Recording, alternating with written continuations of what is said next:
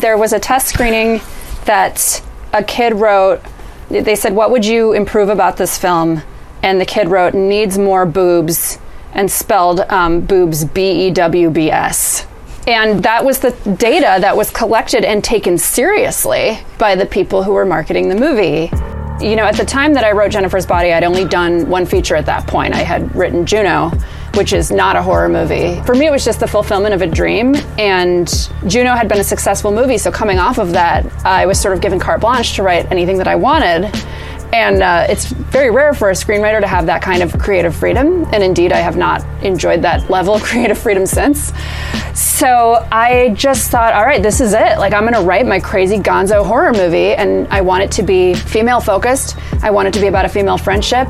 And I specifically want it to be about a girl who eats boys. I want it to be about like cannibalism and about sex and empowerment and revenge and all that stuff. And I just, I knew what I wanted.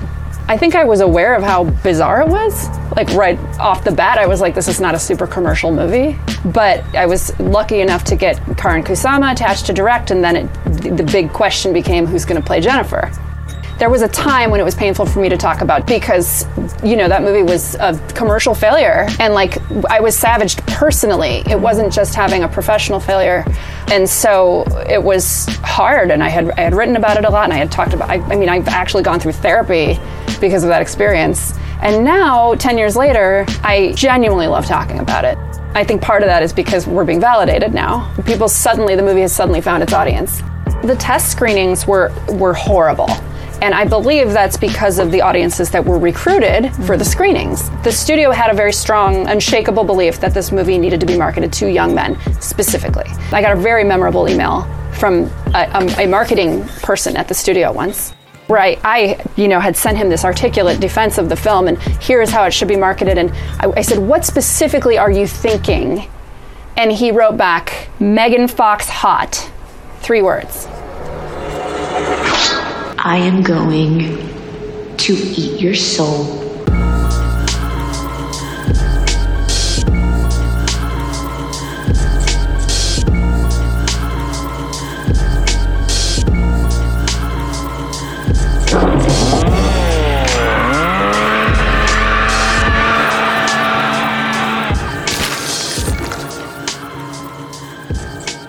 Welcome to Speak All Evil, the podcast you were warned about. I'm Trent here with Kevin, Kat, and Dave. Hello. Hello. Hello. Hi. This week, Jennifer's two movies about transformation, empowerment, heart shaped lockets, vengeance, and Jen. Beginning with 2009's Jennifer's Body. From director uh, Karyn Kusama. After being sacrificed by a shitty indie rock band, high school hottie Jennifer finds herself possessed by a demon. She then turns a hungry eye on her classmates who never stood a chance with her before. While the now evil Jennifer satisfies her appetite for human flesh with the school's male population, her nerdy friend Needy soon catches on to the carnage happening at the hands of her BFF and vows to find a way to put an end to the bloodshed. And honestly, who doesn't want to see Megan Fox dismantle the patriarchy by consuming one horny high school boy at a time?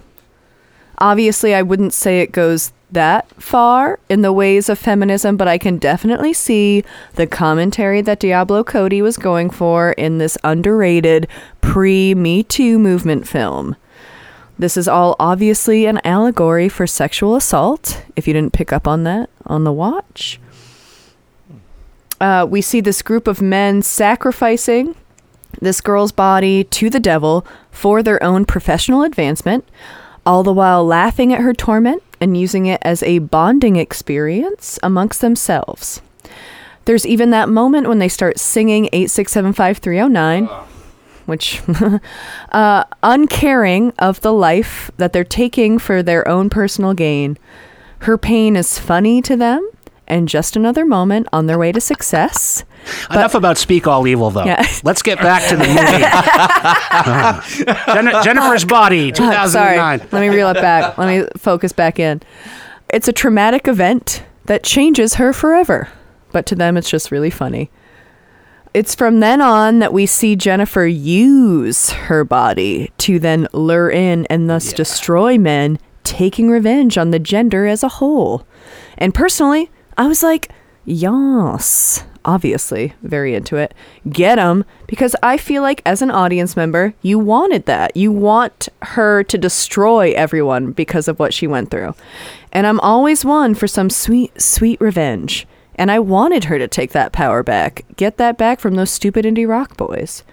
Uh, the only thing that I wish from this movie was that there was more gore, more carnage, um, more general demonry shit, if you will. More blood, more guts, more sharp teeth, weird CGI thing. I was very into that. Um, I think this movie absolutely holds up.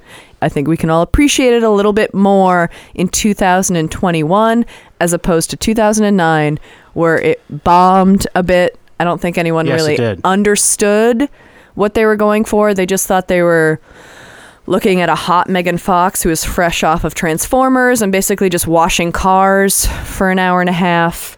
And no one really understood the context of the film. So I think now, as we're looking back and have a different, you know, uh, perspective on it, we can all appreciate the context a bit more. This is one that I I enjoyed at the time because I didn't go into it thinking I was going to see Megan Fox like walk around naked the whole time. Like, let's be honest. I Um, did, yeah. Don't go into it thinking that. Yeah, for That's sure. not what it is. Um, but this was one that I was happy to revisit this week because it has had, it took 10 years. It was about 2019 when it had its 10 year anniversary that it had a complete like re review. It's like when Rolling Stone called Pinkerton one of the worst albums of the year.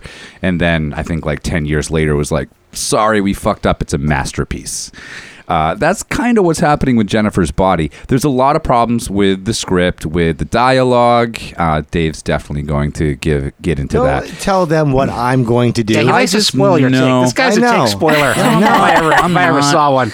But it definitely has had a resurgence, and I think a lot of people went and revisited this movie and watched it through a proper lens. I love this. I love the fact that one, Karyn Kusama directing it. She did the invitation that we've already talked about. She did a great section of the anthology XX. Diablo Cody wrote it. Megan Fox and Amanda Seyfried are the stars. I would argue that Amanda Seyfried, who plays Needy, that Kat mentioned, is the absolute star. I love the fact that it kind of starts and it goes through this like non-linear journey.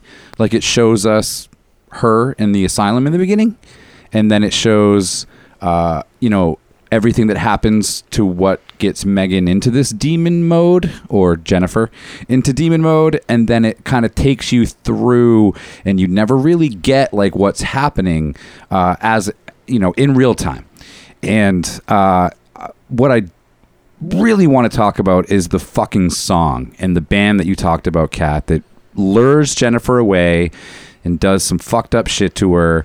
And then this, Trent, you talked about in the Hills Have Eyes episode how you have like Stockholm syndrome for like a movie. Sometimes I, I dislike something and then I just keep getting in, and then I'm like, eventually I'm like, ah, I kind of like, I get it now. And then this song, like in the trees, through the tree, like it's called Through the Trees. through the Yeah. trees. This movie Stockholm syndromes you with this song that by the end of the movie you're like, do I like this song? Why can't I get this song out of my head? I'm singing this song. It's literally one of like the most cruel things that's ever happened to me watching a, a horror movie or any movie or anything that's happened to me in my life is I can't get this fucking song out of my head. Uh, but It's a also, it's a mark of a hit, Kevin. maybe.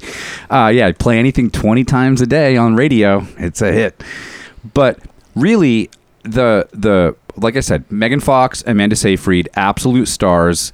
Uh, and I think that everyone was confused at the time. Like, wait a minute, like it was marketed as they're gonna kiss.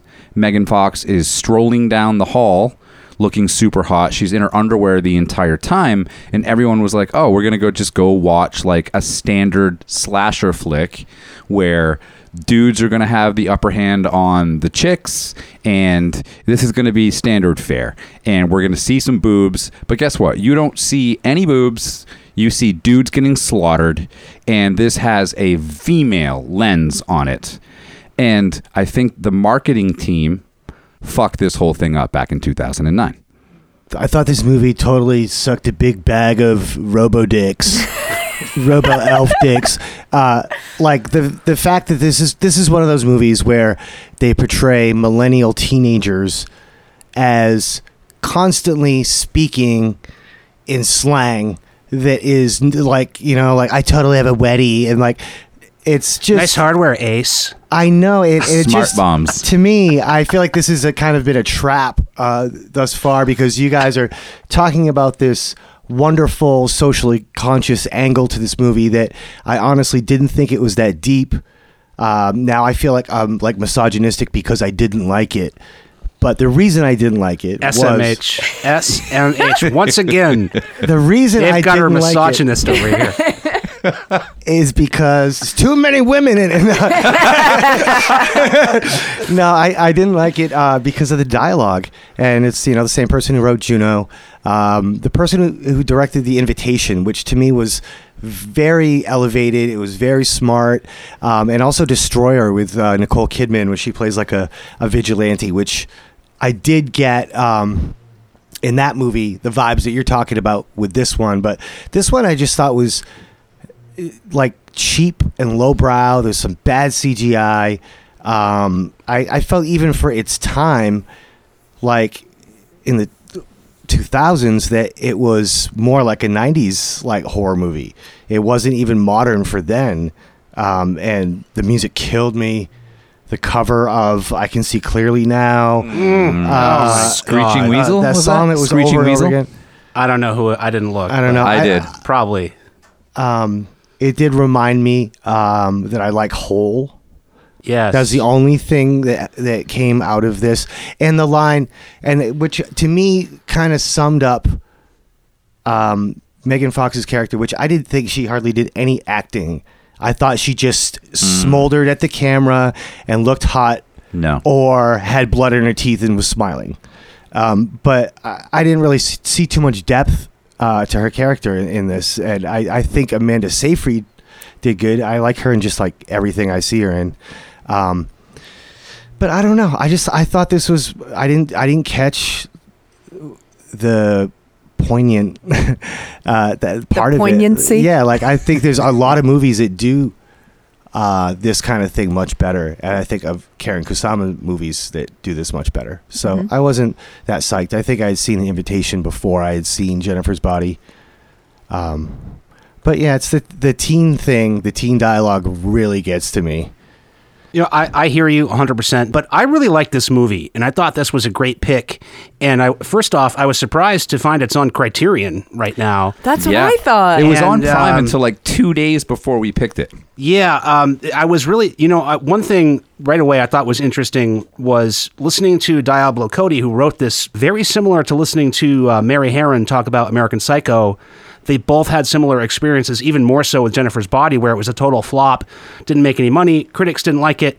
And then 10 years later, all of a sudden, that's all anyone wants to talk to her about is Jennifer's Body because it was telling her that it was so great. She's like, oh, uh, that's cool. I went to therapy because everybody hated this movie Let so me much. let me let me drag you through a decades later series of interviews. Yeah, and I love that story. I just I love you know whether it's your cup of tea or, or not. I love when um, somebody is out of step with their time and maybe like ahead of their moment, and then years later they're like they're in the moment. I think that's that's a sign of some some true artistry is at work because you you were missed in your day, but then you became the future. And then you're immortalized by doing that, and then you're on Criterion. So I thought that that it has an interesting story, and I like when things like that happen. I think one of the things that gets misunderstood, and that was certainly at the time, and probably by me as well, because I didn't love this the first time. I think I was part of the like um, the mistargeted audience for this movie at the time myself, and I went and I was like, yeah, I don't know. Um, so, uh, but now watching it, this is way more. This is like Ginger Snaps, basically. This, well, that's why Yes. I was surprised that you didn't like Ginger Snaps because this Yeah, reminded it- me a lot of that. This is not. It is- this is it's not about Snaps, boobs. it's It's, like not about Carrie, slasher like- boobs. Yeah, this is a this is the story of a friendship between two high school girls. It, it's about the the relationship between Needy, who is Amanda Seyfried Diet, and Jennifer. That's the story, and it's the story of their like drifting apart.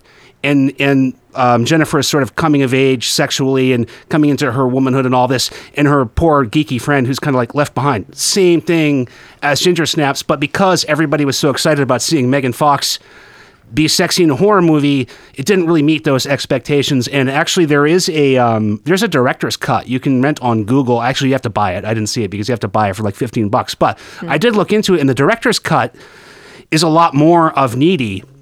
And in the opening of the movie, the best example of this, I haven't seen it, so I can only tell you what I've read. But the opening, the original director's cut opening was needy. And in the theatrical cut, they open it with Megan Fox on the bed, all, like little changes like that. Oh, that. that's It's like the one I watched. I there's like yeah, Wait. that's the theatrical cut. That that's the one that we saw. No, I watched the one with Amanda Seyfried. no, no. That, before that, you think that, but before that, it's Megan on the bed real quick. And you see Needy in and the window. shorts and the socks, and then you go to the asylum. and then you got to Hell as a Teenage Girl. Yeah, exactly. So um, I, now watching it in that context, I did really like it. The dialogue was tough. I, I, did I, think. there was one dialogue that I liked, and I thought it summed up kind of the vibe of uh, the succubus uh, character of Megan Fox. Was when she was like, "My tit," and she's like, "No, your heart." And she stabs her in the My chest. tit. She's like, "My tit." She's like, "No, And your before, heart." But before that, she's And like, "This thought- is for cutting boxes." Yeah, I, I, I liked. I did like some of the lines. There, this is like filled with one-liners, and some of them are really quick, and they're they're they are actually subtle. But a, a lot of them get a little cheesy to me. The band absolutely brutal in this. The Oh. band's called Low Shoulder. All the live band scenes was like more like Jennifer's Creek. I'm waiting for yeah, like that's what I was thinking. I was, Keri Russell to come out or Gossip something. It was like watching yeah, Buffy it. the Vampire Slayer. Kat, Yeah. you got me on this. You got me on this. Yes. I, The Bronze? It's like 90s saying- television. Here's the thing. I'm not Exact- saying the that's saying. dialogue is perfect. I'm not saying the dialogue is even good. I'm just saying the overall theme of the movie I think is very important. And I think it definitely plays a role in film in general. Just like being there, just like for women's empowerment. I mean, you could also argue that it exploited Megan Fox's body. Uh, I mean, I think it didn't as much as it as some people That's the wanted it to, though. The- like the- that that was one of the problems. Yeah, the all male marketing team was like, let's try that. But the film that Karyn Kusama made, Diablo Cody wrote, and Megan Fox acted in did not do that. I think I it was also a commentary on women's bodies in general because the fir- one of the first things that we deal with is that the band wants a virgin and they're talking about Megan Fox in general and she they're like she's too hot there's no way she can be a virgin and then like it's like this whole thing yes she is uh, she is too a virgin like you're just like But then she pigs. just lets you know she's not even a backdoor virgin. We didn't know at the time that every single emo band would be canceled for being sexual predators. This was way ahead of its time in that regard. That's a Are you really sure good we point. didn't know? Are Well, you sure you we did. didn't You know? might have known. Yeah, you know, that's like the whole joke now is that like every every meme I see or like every hard times news.net article I see is like pop punk band uh you know upset that 16 year old girlfriend can't come to thanksgiving i don't fucking know it doesn't matter I Um, mean, it's also though like the band thing. I, I thought that was an interesting way to go about it. Obviously, for the tone of this movie, it made sense, but it really played on. If you think about it now, it's a bunch of men sacrificing a woman to advance their career. So like you might miss that because it's a band. You know, you're just like, ah, whatever. Like they, you know, made a pact with the devil. You know, they worship Slayer. Uh, but I mean, it's just another take on okay, let's sacrifice a woman so that my career can advance. The thing is, like, there's always in high school setting horror movies or any kind of movie where there's always the douchebag dudes. There's always there. Those are like some of my favorite. every week. villains. We see them every week. Yeah. I know. so to me, just because, and they always get theirs in the end. I mean, even fucking Biff from Back to the Future, he gets it. He gets manure all over him. He's humiliated. He doesn't get the girl. It's an age old tale, but I would never refer to those kind of dynamics uh, as like female empowerment um, because I don't know. It just to me those characters always existed. I just didn't see that this movie had that depth. You know what I mean? So I was like surprised that you guys talked about. What do you it, mean, like like like a movie lacking douchebag dudes? just because she's killing guys to me But I doesn't I make it a love that- feminist statement. I love that flip that like she's killing dudes like like Kyle Gallner's character Colin Gray, like the super emo guy. Yeah. Like I love that. Like what that was wrong with him? Nothing. wasn't a bad guy. He was kinda flipping nice. like what you're saying. You're saying like, oh, you needed like these douchebag characters, Well, right, well, there were douchebag characters in it. I but mean, she's killing like these like the the band was the- emo dudes. Right, not like- not all. Yeah, some of them seemed like fairly like the Indian kid. Like not all of the Right. victims were deserving. And did she really have to like have to like seduce them and go to first base every time that she gives them their uh, you know what their judgment? You know, she's just go kill them. They do get their comeuppance in the end, and that's really nice. Um, but I will say that it's that moment. So obviously, that it's that weird intro of like her getting into the van, like obviously being in shock from this weird fire that's happened at this club and like Yeah. I'm like how'd she So even get in there they're all like 17 like I don't even understand but whatever how did a bartender give her a drink um I would never What'd she say? She's gonna go Oh, play uh, Hello Titty. tavern, Yeah, I Hello could see She's gonna yeah. play Hello Titty with the bartender. It could Like- have been 18 in that town, maybe, or something, and they were like seniors. I don't know. they're hot seniors. I totally get it. I understand. Um, but it's that moment of she can't get revenge on these men, so she's taking it out on other people, which you know, kind of seems like a thing that might happen in real life. Yeah. Also, also, I don't think all the killings by Jennifer in this movie they're not all supposed to be like justified avenging because there is the again I think the main point is the the friendship between Needy and Jennifer and Jennifer is just out having sex. Jennifer has departed their little little safety um, Their sandbox their little sandbox. Yeah. and now she's getting in uh, vans with bands. Mm-hmm. and now she's coming in. She can get the lead singer of the the touring band who comes through town. And she can get the jock guy. She can get the emo guy. She can get whoever she wants. And so it's not like the little indian kid did anything wrong that deserved like he wasn't i don't think a recipient of like me too justice. It was just that was part of her kind of i thought more of like metaphorically coming into her own and i will say for the band that i hated low shoulder as much as i hated their their music i definitely i haven't seen a stage show like that since great white Oh wow! Too soon. Well, that and honestly, like the band itself was like a very interesting. I don't know if metaphor is the right word for constantly being reminded of your past trauma in like a situation like this. Like they become the th- you know their stupid through the trees song becomes a fucking Do that again. uh, through the trees Thank you. so much it became like an anthem for this grieving town for the pain that they fucking caused. They gave three it's- percent. It was like their Yeah, Columbine- three percent. Yeah, it was She's like like, the "Where's the other song. They they never called the town by the right name. Yeah, yeah devil's what they call it devil's lake or something Devil's There's butthole. like devil's like devil's something in the at the show, and someone Yeah. yells the real name, like Devil's Kettle, and he's like, "You're fucking a right." And then when they're on the radio later, like you hear Needy, like she's making her bologna sandwich, Mm-hmm. and they're like, "Yeah, Devil's Lake." Like, Yeah. So I thought that was a really good representation of like when you go through like a assault in general, like, and this person isn't ousted from the scene or from your town or from whatever, they're constantly just like in your left ear, just like basically talking to you. And so I felt like that was an interesting representation that maybe some people I wasn't traumatized Don't by her up. attack because they were singing a fucking pop song while they were doing it, and That was a that was, was a just- that was a miss on Cody's part. I think, like script wise, I think she was trying to drive home like how little they cared about the life they were about to take. Mm-hmm. But it was a little too over I the also top to start singing would like to eight say- six seven five three Well, oh we, nine. we talk about like, dorky filmmaker choices in music all the time i think there's some of that in this I think you're missing the point that I'm trying to make. well, I still didn't like it. I watched it twice though. I did. I- I, I liked thought it one better of- the second time. I, I- hey, did anybody notice? Speaking of the terrible song "Through the Trees," which is actually a real song by a band called Wilding. If you want to look them up, Wildling. oh Wildling. Oh, I thought it was Wilding. Oh, okay, they're called Wildling. Same thing. Anyway, um, did anybody notice in the very beginning when when Needy is in the um, like the psychiatric ward, and, and they put her in her holding cell after she's been violent. And the Muzak comes on in her cell. And she covers her ears. She's like, "God, I hate this song." The Muzak that is one? yeah, it's through the trees. Yeah. I didn't notice that the first time. Yeah. It's terrible. Um, the song and the band.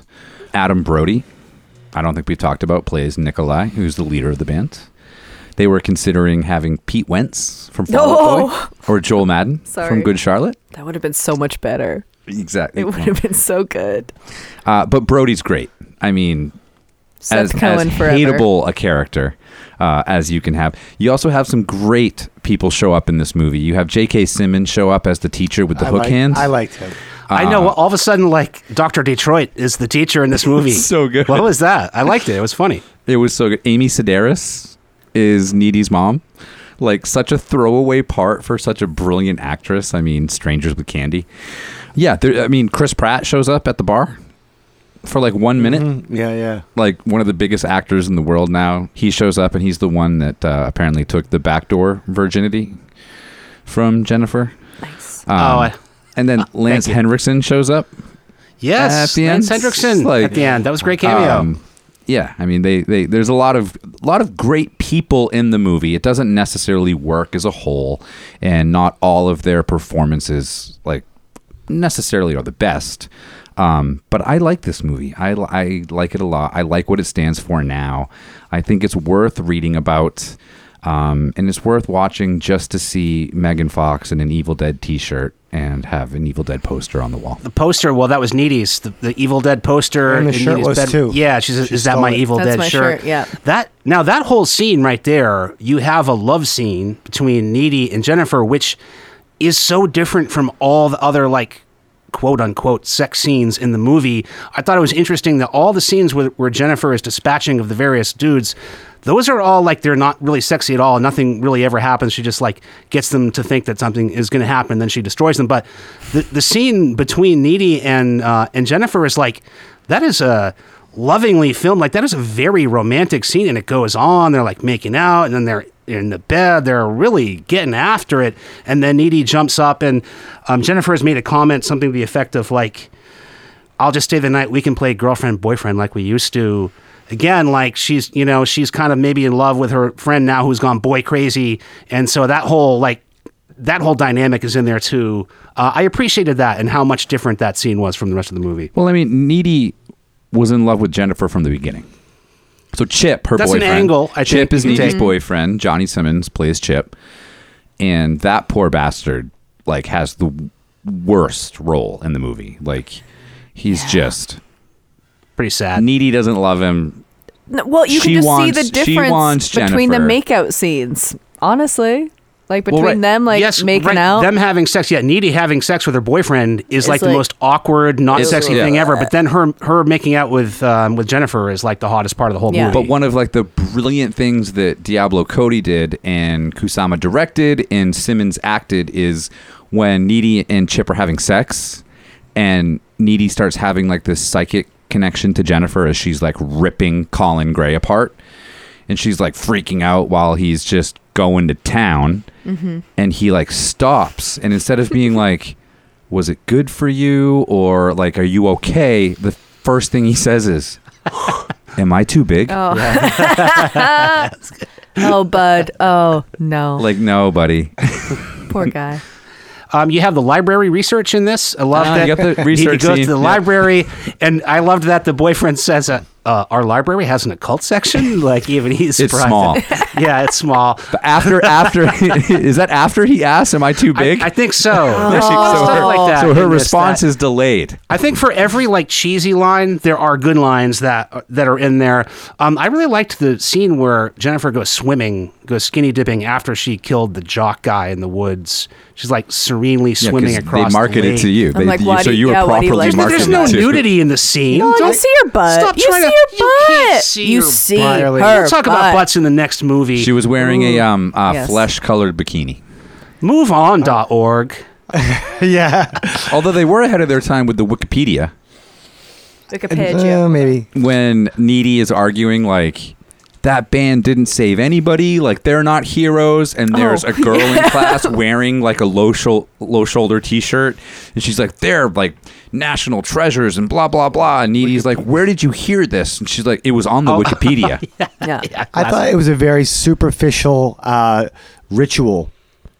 I mean, speaking of the internet, like he got a page off the internet that he read aloud, and it was like two sentences. Yeah, It was no Latin. Um, and then, you know, I thought that if anything, their stupid song would have ruined everything.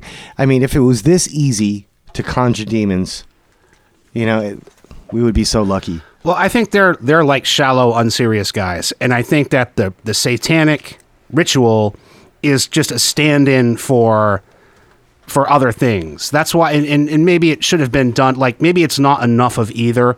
Maybe it should have been like taking the satanic thing more seriously, or maybe it should have been less of a like metaphor or something. I, I do think there are times when the movie wants to kind of have it both ways, and it's not committing tonally, you know, enough to one or the other. I, I certainly I wouldn't disagree with that. I will say I did have a favorite line, and it was from Jennifer, and it was, I need you frightened. I need you hopeless. Right before she devoured that man. And I was like. You're going to be using that one.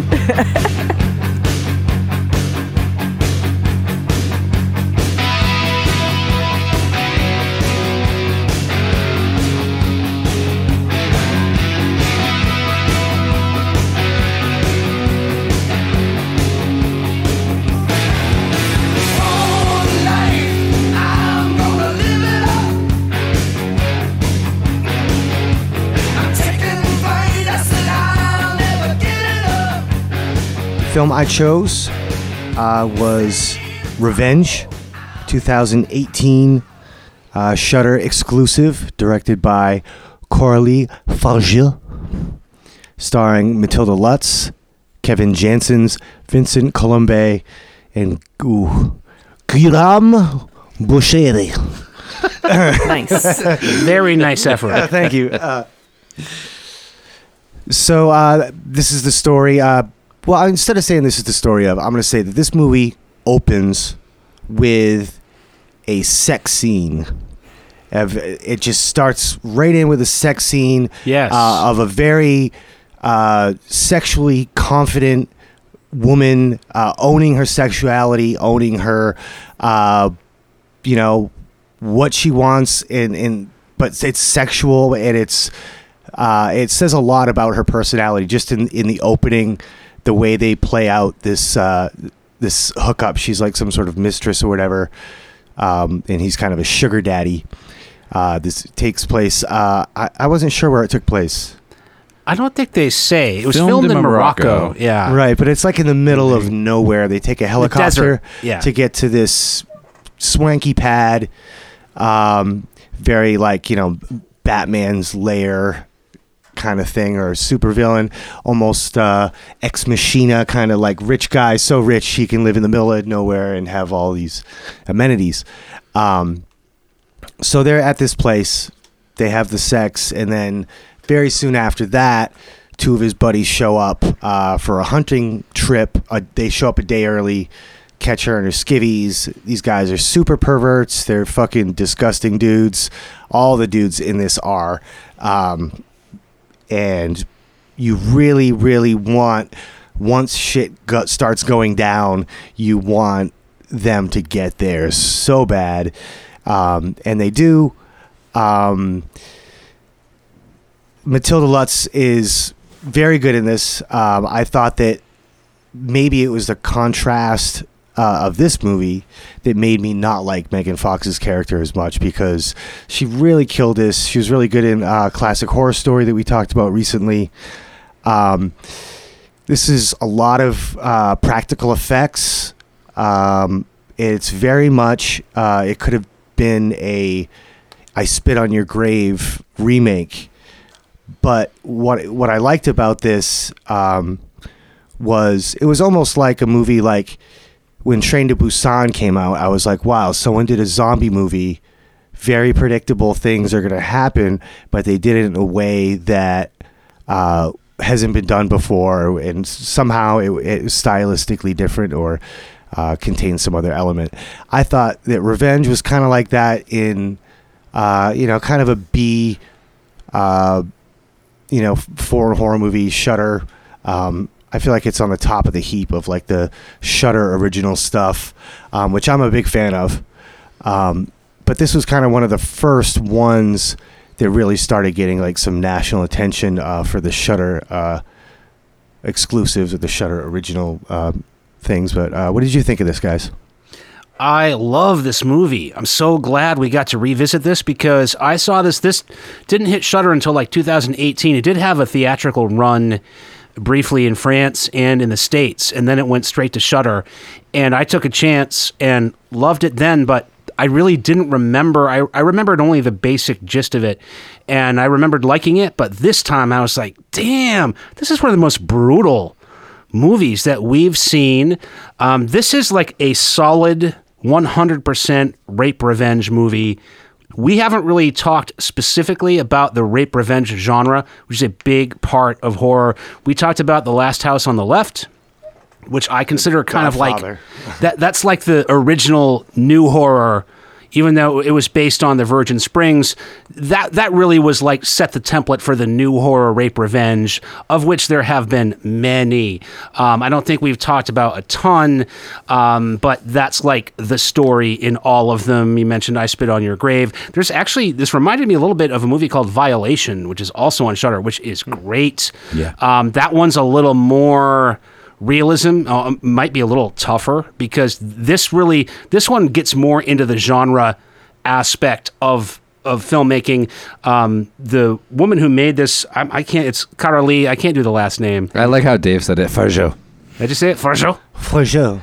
Um, she actually, it was interesting. Um, there's there's quite a few interviews uh, available with with her out there, print stuff, and um, she talked about how she didn't really watch a lot of the rape revenge horror stuff other than Last House on the Left because she didn't want her movie. She wasn't trying to do a thing where like a woman is screaming in pain the whole time, being victimized. She wanted to do uh, something a little different, and she said that she actually watched Rambo. And Uh, it's funny. the- I got Rambo vibes. yeah, First Blood and the first Mad Max movie, um, also Fury Road. She mentioned um, Duel, the the Steven Spielberg Yeah. movie from like '71. She mentioned Kill Bill. She mentioned even actually she's a big Cronenberg fan. Her she she kind of came up with um, well, the body horror gives that yeah, away. she well, she did a couple shorts that were like sci-fi body horror that were I guess I haven't seen them, but she said that Cronenberg is a big influence on her, and that also sets this film apart. This isn't like a gratuitous as much with the assault scenes like movies like I Spit on Your Grave. You just have to watch like assault for like an hour and a half, and then it's kind of like light on the revenge. It's very heavy on the first part. This movie gets way more into the body horror stuff, and this movie contains a scene that I. I mean, I don't remember the last time I really had to tell myself during the foot scene, and we've seen a number of foot scenes recently, but the foot scene is so long. It is so, oh my God, it's so brutal. And he's digging into his foot to pull out this big piece of glass, and it's a giant gaping gash whole foot. I honestly, at first, I was holding my hand up to the screen a little bit. Like, I actually had to tell myself, that's not real. You know that that is a prosthetic device. There is a tube pumping red corn syrup into that. You, you're not seeing this happen in, real life. You have to watch it. It's your duty as a podcaster. Yeah. You can't turn away. It's like the, it, it was like the beach house. Oh my God! Um, th- great, uh, Matilda Lutz, incredible in this. Um, you said we saw her in uh, a classic horror story.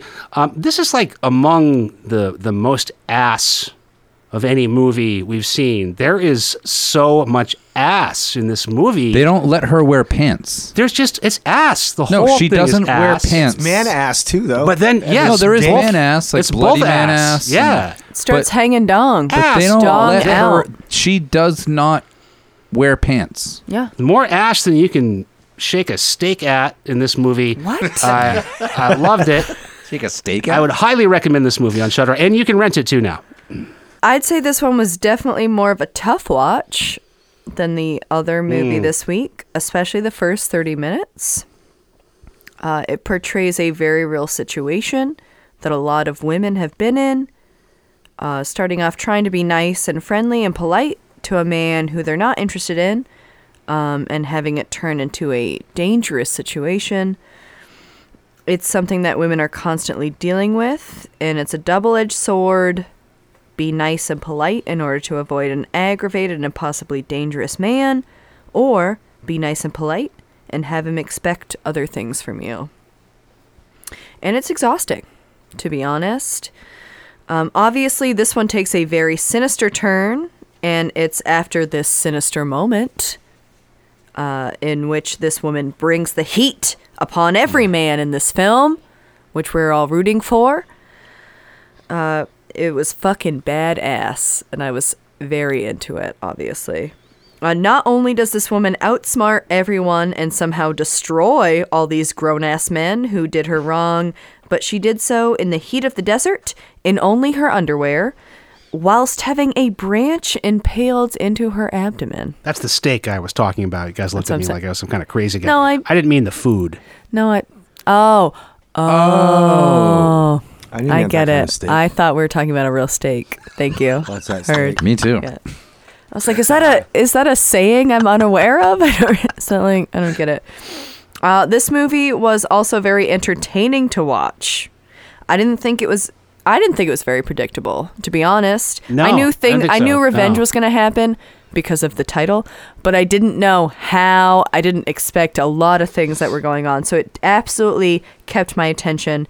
A very action-packed thrill ride, as some might say. Uh, they managed to make none of the men likable, which I appreciated. Uh, so you were never really upset about the things that happened to them, and instead just waited for them to get what was coming. I also liked the amount of blood that was present. So much for blood. Sure, Oh my god. Especially in that final scene. Oh man. Yep. Just a pristine, multi-million dollar home, just covered, just Doused in blood. Just, just red everywhere. Um, it was just awesome. Uh, it was just a merry-go-round of people shooting at each other at the end scene, which I appreciated.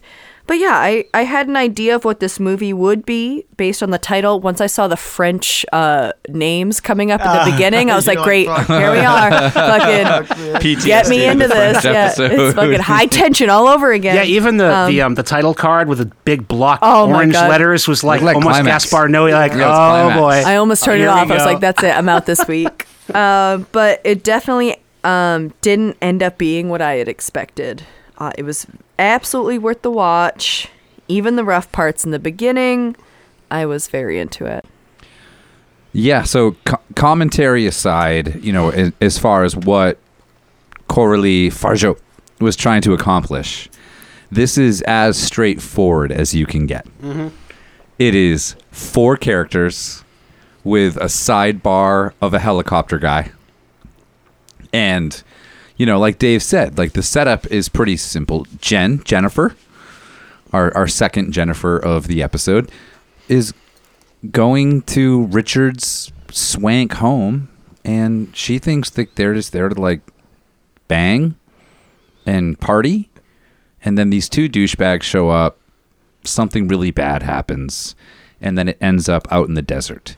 And you spend the entire movie wondering how Fargeat is going to make this an hour and 47 minutes long. And she does it by giving you unbelievable scenes uh, like like the rape scene for instance. Like it's Trent you kind of hinted on this. It's it's done in a very effective way that gives you no real like visceral imagery and I appreciated that like it's not like graphically lingered over like some of the w- the movies that we would put in the rape revenge category. but I don't want to take away from Matilda Lutz's performance in that she kills that scene where she lets you know. But like while that scene's happening, Dimitri walks in and he's like eating like a fucking candy bar or something. And that is so and like weird.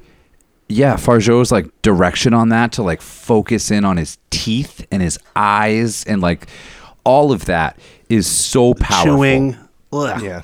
all of it is just building this tension to what you want to see, which is when this movie becomes a superhero film, which it does. Because She gets raped. We're getting we're, we're, we're gonna get spoilery here, I guess. She gets raped. Well, that that's the first fifteen minutes. Uh, Richard doesn't. spoiler. Richard, her her sugar daddy, doesn't care. He's like, uh, uh, hey, uh, can you wake up? Um, I put a bunch of money in your account, and I made a few calls, and uh, you got a job in Canada. And she's like, fuck off. Runs out into the desert. They go out there. He pushes her off a goddamn cliff. She's impaled on a stick, and from then on, we get literally a superhero film where she finds a way to continuously get away from these people. She steals their drugs. That's like the Batman drug, you know, like the top of the mountain. Like she takes the drug, and that's what helps her through this whole thing because she hears that a guy cut his leg off without even feeling it Right. on peyote. Uh, she th- there's the the beer can scene where she's cauterizing herself with a, a phoenix beer can. It burns the phoenix into her, and then we get everything we want, which kind of drawn out scenes, but we get three unbelievable death scenes of these assholes. And uh, I, I don't know. I, I, I don't think that a that I've seen a movie like this ever. Like Trent, you talked about like rape revenge being a big thing in the horror genre. I've never seen one like this, uh, where it's as satisfying um, as as revenge is. Yeah, one one thing that to me th- this movie is really about, and Kat, you mentioned that it's not predictable, and I, I thought the same thing. This this movie is made up, and it goes by so fast because it's made up of like turning points. The whole thing is a collection of turning points. You have the turning point of the the rape in the beginning. The next turning point, I would say, is when Jennifer escapes being impaled on a tree. I mean, it, it seems like she's dead. So that's another turning point. You don't know what's going on. You're like, is that it? Like, what? Where's this movie going? No, she pulls herself off of the tree that's like gone through her body, and half of it is still sticking through her. At that point, you know, all right, She burns the tree down. she, which is yeah, impressive. yeah, and Yeah. she, right, she gets out of it. Um, at that point, I thought with No the air- no blood and the gore, that. you know, at that point, okay, this is a revenge horror movie now for sure. It's getting really graphic and, and ridiculous. Um, and then there's the turning point of the peyote scene.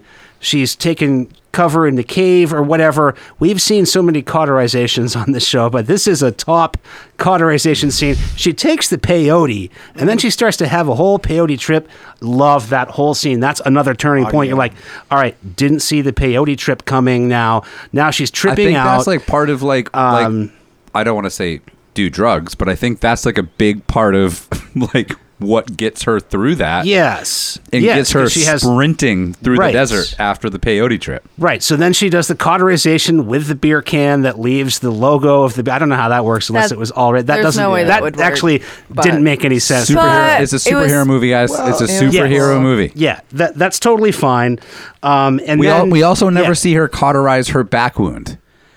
I was True. wondering about that. and and That's we where she Dave got and I were watching it impaled. earlier, Yeah, and we yeah, were yeah. like, but there is a scene where they, I was like, they're not showing her back because they want to be like, oh, she didn't cauterize her back wound where the just all stick was going black. all the, but they do show it, and there is an imprint on her back as well. Because she okay, but maybe we suspend disbelief for a second. She did light the tree on fire, so maybe the tree in itself Oh, because she pulled it out the Yeah. front. Oh, yeah. So maybe the, The the, lighting the tree on fire, Yeah, yeah. she burnt it shut. But there's a scene in the back where you see another beer can imprint on oh, her okay, back. well I can't say anything about that. I'm not, I'm not. No, it was quick. It was fleeting. I, a I fleeting can. scene. The reason Um, why. Oh, go ahead. No, this might pertain more to what I we're was just going to say the reason why I pointed out, um, first of all, like the the sex scene in the beginning, uh, is because I, I blowjob- couldn't it's a notice. blowjob scene. You I couldn't it. notice, um, at what point they developed her character at all. Um, but they did somehow, and I think it was through like the courageous stuff she did. That- yes, that and- it was was the the, thing. subtle things where like Yeah. like like the first time she shoots the rifle and she's not prepared for the kickback and Right. it knocks her on her ass right. It's the realism. but the next time she shoots the rifle that- she knows like there's just steady character development of Right. like Well, I- I- I guess I- not yeah. character development but determination and like will like to to the opening blowjob scene and the character development, I think th- the whole thing is the way that it sets up.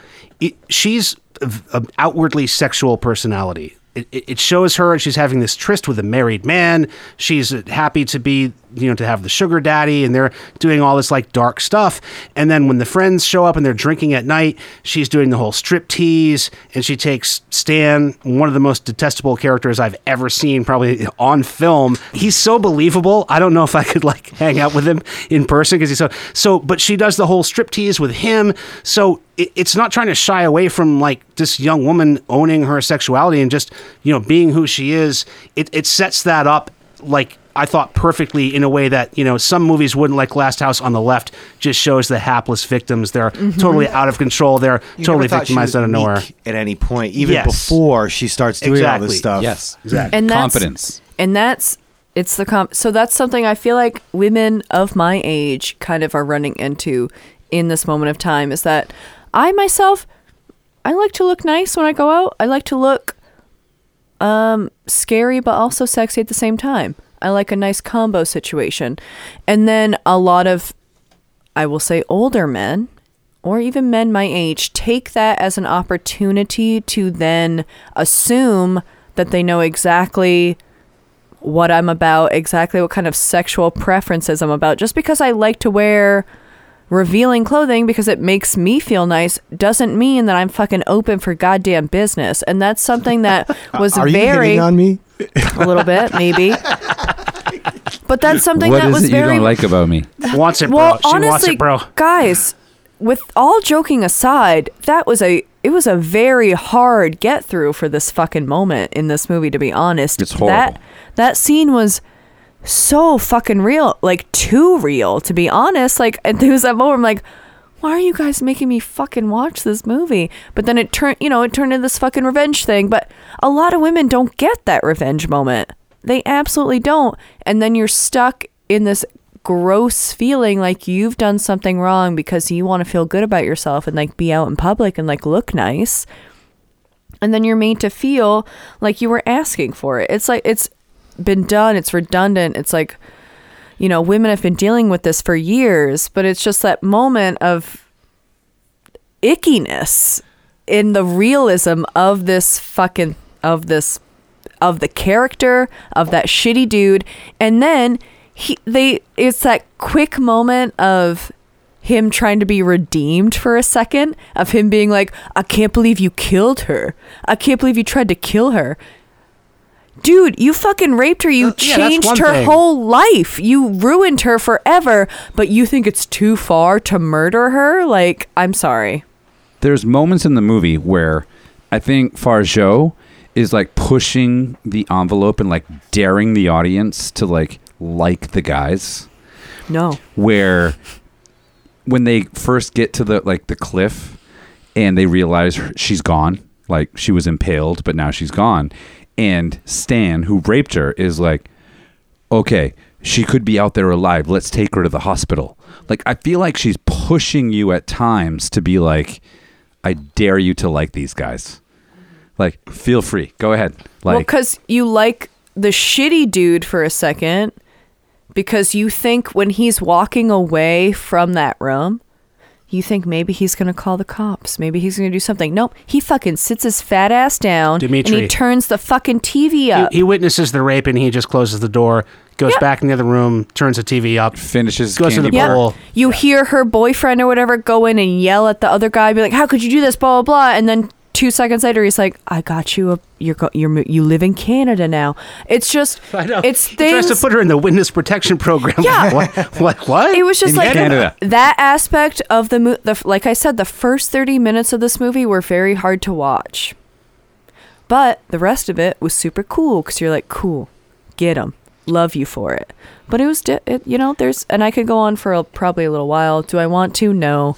Well, I thought Not that really. it, it was because it was so realistic in their banter and rapport. Uh, shit that I see all the time is dudes who think the waitress who's bringing their food to them, who's paid to bring their food to them, And be or their bartender who's paid to bring their food to them. Uh, I had the pleasure of drinking with someone recently who thought every woman that had any interaction with him Uber lady, she's in love with me. Mm. I thought she. I thought she liked me. Did you think she, she liked me? Right? She was That's- very friendly. yeah, she did you hear what me. she said? And they, they're they're construing some words, and that's what is scary in this movie is the way that she's just trying to be, you know, free spirited and fun with everybody. Confident. They're having Use drinks. the They're having a good time. They're talking Right. about their life streams, and she puts on some music, does some dancing, and her boyfriend doesn't want to dance.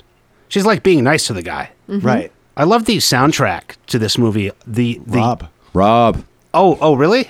Okay. I anytime there's like um, Euro electro sounding stuff in a movie, I love that because in a horror movie because it's so like heartless sounding. It's like it's indifferent to the suffering. Whenever you hear that kind of that kind of electro, That's the soundtrack we, to we our listened to that on the way to uh, to, to the horror fest. Well, yeah, I mean, we've been talking about a lot about how like sound design and music, like the throwback stuff, is great. Um, I loved this. It was very refreshing to hear like a very modern soundtrack, and it's uh, it's Rob. It's like a French music collective. It's very uncaring. It does not. There's there's no care in the music about what's happening. It is it is indifferent to the suffering of, of what's happening on But screen. But like your like your uh, the title card Trent, what like climax, yes, like exactly. this soundtrack like Yes. fit that Same vibe. But Yeah. Rob that did this uh, also did the Maniac remake Horns, Oxygen, oh, nice. and uh, one that we went to see together, Gretel and Hansel. And I remember we commented on the soundtrack when we got out of that. and We're all in the car together, going back. Oh my god, we got to go on a trip again. Let's go back we to should Salem. go. No, we should go to a really secluded place. My friend has this place. It's all, it's all made of glass, different colored glass in the middle of the desert, and we could really have a nice. I thought you were going to talk about your friend with a movie go house. hunting. That would be a good. hate you. That would be like maybe the setup for Stabbing Cabin. You, Ooh. you take us up to your friend's movie house there. That's way out in the Willy Wags. the movie house. Yeah, you know a guy that has the movie house. Willie Up in industry. How's a movie house? How can you say that to me? Oh, oh, the movie theater. I don't know. The movie literally theater. I don't know. about movie house. How could you hundred I say that to me? Literally a hundred. I don't know what a movie house is. They sounded like A something. place where there's house. movies showing. I The don't movie, know. the fucking theater. Like a theater? Yeah. Yeah, what? no, movie No, but A like, movie like, house. speaking of like glass and different colors, like I love the way that this movie started with bright colors and like her "I Love L.A." T-shirt, and the, The house colors is are like amazing in this. super, co- and then the whole like middle of the movie is just washed. It's like we're in the fucking desert, Yeah. and then they get back to the house, and like he's you know taking a shower, which he does a terrible job at. He's He literally the worst person at showering ever. and then comes back out and like you get her through the blue glass and then all the colors come back So good. for the So final good. act like it's really it's really well directed uh, but the other thing about this is body horror practical effects So much. there are This is so like, we- many cringy moments Oh I mean, my God. we are professional horror movie watchers Yes, that's right. Technically, and- yes. I watched this with Dave today, and literally every couple minutes we were going, "Oh, oh!" Tough. Like, It's it tough. is a really hard movie to watch. It's not scary. This movie, like, like It is let's scary. be very. It's not scary. It is scary. Well, it's it is this scary. is- It's, it's not like jump scare scary, but it's not like suspenseful. Yeah, it's not scary. Uh, I would say the final act is very suspenseful. I love the fact that they ran around the, di- same the hallway. dialogue in that the dialogue in that leads up to the rape scene. That dialogue and that dynamic and that that Yeah. is That was terrifying. scary as That's scary because I mean just because it's happening to a woman and that doesn't mean it couldn't happen to you. you know, like no, no, that's someone- fair. That's fair. you but know, like- but the body horror in this and like the shit that every some characters have to do themselves, some things that happen to others, like saran wrap, and like it's That just was a new one. We haven't seen I somebody wrap. We've seen makeshift duct tape. medics Yeah. all through this movie. It's yeah. I I can't. I mean, this was Farjo's feature debut. Not sure what she's gonna do next, but I'm gonna watch it. Yeah, I think she's been uh, slow hampered by the COVID because uh, I read an interview where she said since this hasn't? movie she's been offered tons and tons of projects, but I think they've mostly like the productions have been have been sidelined. I did appreciate the Saran wrap. We haven't we've seen duct tape and all manner of things holding people together, but I don't think we've ever seen somebody with their abdomen half blown out wrap their body in uh, in plastic wrap. And that's also uh, also the whole scene where she's repairing herself. Oh, that's that. that was when tough. you said Rambo earlier was like The- an the influence. Bowie knife. Perfect. Yes. It's, yeah, it's, although it's the Bowie knife. the, like Peyote, Well, the Bowie bless knife you. was in the last movie as yes, well. Yeah. both have Bowie They mentioned Bowie knives Bowie. play the uh, peyote big, scene, big like dream within a dream, within a dream, within a I dream, know. within a dream. That was like- great. I loved it. I loved it. I will say one thing I noticed is that, you know, when it comes to the blood situation is she starts off a beautiful little light blonde haired beauty and then by the end of the film she's so covered in blood that she's a brunette and I loved it. But she still has the earring. Those the pink star earring. yeah. Earring, And yeah. That's how you know it's the same that was my favorite thing about our shout out our Instagram at Speak All Evil Pod. Oh, thank Um, you. Yeah. It was the juxtaposition of the starting photo of her with the star earring to the end photo of her with the star earring. It was just like Everything stark else has changed. She's she's a Yeah. Mm-hmm. different person now. She's had a, a total transformation, like an origin, a superhero origin story, like you Mm-hmm. said. But she still got the earring. Well. I want to see. I want to see the sequel. Yeah, Like what the, happens the movie at the end? ends. The helicopter's Yeah, coming. the- She's standing there. She gives you that great look back, Great like you said, end. cat with like the blood Great soaked hair, and yeah. just looks, and then it just gets the climax, the revenge card. I want to see it. her kill the helicopter uh, pilot. Does he Suddenly know? know He how didn't have to anything fly a helicopter. Why do you want kill Well, him? hey, No, we Hey, don't we know. gotta we gotta move this on. Kill him. she suddenly knows how to drive a helicopter, and then, like you said, Dave No, it's earlier, gotta she crash. just starts going and killing, like Harvey Weinstein, uh, everybody like that's fucking doing horrible shit to women. So you want to ruin it? Is what you're saying? Oh. You want to get right out there and do an American sequel or something? I feel it. No, I'm talking. se- Uh, Trent, I'm the franchise guy. A franchise. I want a franchise. Yes, yes, yes. A. I feel like it was like a very similar ending to Ready or Not, where it's like, okay, Yes. now she's got to deal with the police. That's a, like, no, how that's is a she going to explain That's a great this? call. Yeah. That- that's the I actually of don't want to only see this survivor. franchised, uh, but that is a very, know very they- similar ending. Like, Yeah. how is this going to end up for you? You're covered in other people's blood. But she has the advantage of being the only survivor, so her story is not going to be challenged by anyone else. I mean, You know, I love um, court uh, dramas. After every horror movie, there should be a court drama movie about what they have because there's a lot of red tape that's involved in you all have Tommy these Lee Jones come in as a Southern lawyer. Yeah, and- Have we played enough games here, Your Honor? My client was a slip of death. Sure. Get to the bottom of it. some sequels. Uh, so we talked a lot about feet things. We have a really bad body Footage. horror feet thing. Um, but the worst one I've ever seen is the sock in the mouth. Nah, The what? Dan, he puts his dirty sock in his mouth. he takes his boot off, takes his Oh. sock off, wraps his sock around his shoulder, that was, puts his sock in his mouth. That's been on his foot for two days in the desert. It's your own sock, though. It make it poop things are my thing. That's the closest I've come to being like, Really? Mm, what, you don't you don't shrimp?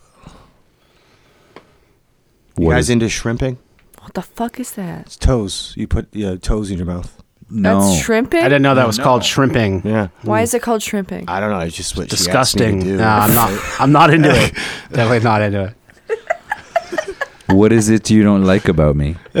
One of my Stop favorite. Um, that. One of my uh, favorite little moments in this, you guys were talking about the scary moments, and Stan is definitely the scariest, and the interaction between Jennifer and Stan, that's the scariest part of the movie. I don't when- know. The powerful guys. m- Well, when her when Richard is gone and she's just there with Stan and Dimitri, and Dimitri's in the pool with a newspaper over his face because he's hungover, and Stan has set up a whole breakfast for ah, he and his charm his friend's too. mistress, yeah, and he's like, "It's just you and me now," and he's got the whole spread, and she's sitting at the table, and she immediately just takes out her phone and starts scrolling and looking at her phone, and the he's middle of just the desert. oh my god, he's just sitting there looking at her, and she's just looking at her phone, and then she looks up like, "I'm gonna go pack." The tension of that scene and the terror of that scene is like, oh my god, His that was very real. Eyes. He has these Well- sparkly eyes at her the whole time. Very It real looks life. like Yes. maybe he was really the actor was really in love with her. He did an amazing job. he had these with sparkly, That. I mean, gross eyes. at Yeah. her Well, the I think time. When he goes real. and sits next to her in the bedroom when she's trying to pack. what don't you like about me? You liked me last night. What's what's changed? Oh my god. Am I too short? Was I short last night?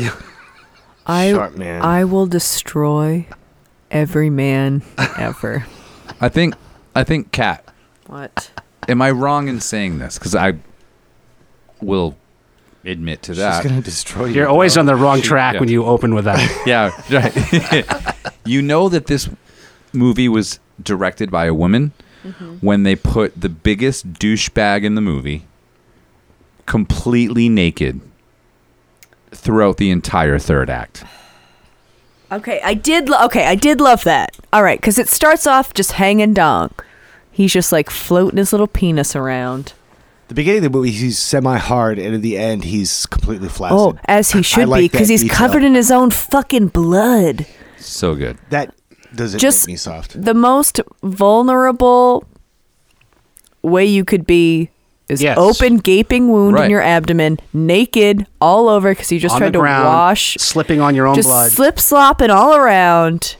Ugh. That, that was the whole flip, and we talked about all the ass in this movie.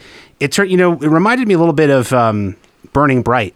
We talked about how that movie is just a festival of male gaze. Brianna, a vegan, this movie like flips just that. Like it in, yeah, it in indicts you. the entire movie. It, it both invites you to engage in the male gaze and then totally indicts you for it, and then ends the movie with the opposite thing where the guy is the naked one that you have to look at his ass the whole mm-hmm. time and watch him be tortured and killed. Thought that was I mean, pretty this was a much nicer ass, but Excuse me? so this was a much nicer. Uh, my hot take would be that the but his bloody asshole. wait, the was asshole a guy nicer- actually had a a, nicer better ass? ass than she did.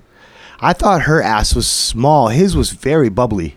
Wow. Wow. I was not attracted to it, but normally what I look for in a butt would be the protrusion A bubble of the butt. cheek, A bubble butt. and then you know I'm into the gore too. We there was a bloody asshole moment at the end, which Yes. I would not, was. as a any kind of actor, ever be able to do that spread eagle with blood all over my asshole shot that he did. That, was actually was an amazing shot. literally I ass thought. out. Yeah. It's a great shot, and I have never wanted someone to die more than that guy. Me too. And there's a His good fake ass out. had There's a nothing good to fake do with out it I don't think his you ass was We're better. not going to get our come up. You don't think his ass was better? No. What did he refer to her ass as before in the beginning of the film? He says something about her butt. Oh, butt. something peach. A peachy. Oh, he says. Peach. Richard Yeah. says. Yeah, Yeah. not me. Yeah, yeah. He's just, yeah. That's a little peach. something. I don't know. I thought it was compelling. I'm sure you did. Compelling. Yeah, compelling. What do you want me to say? Like one of the greatest asses in all of cinema worldwide? Yes, I would say that. Yes, absolutely, I would say that. No question about it.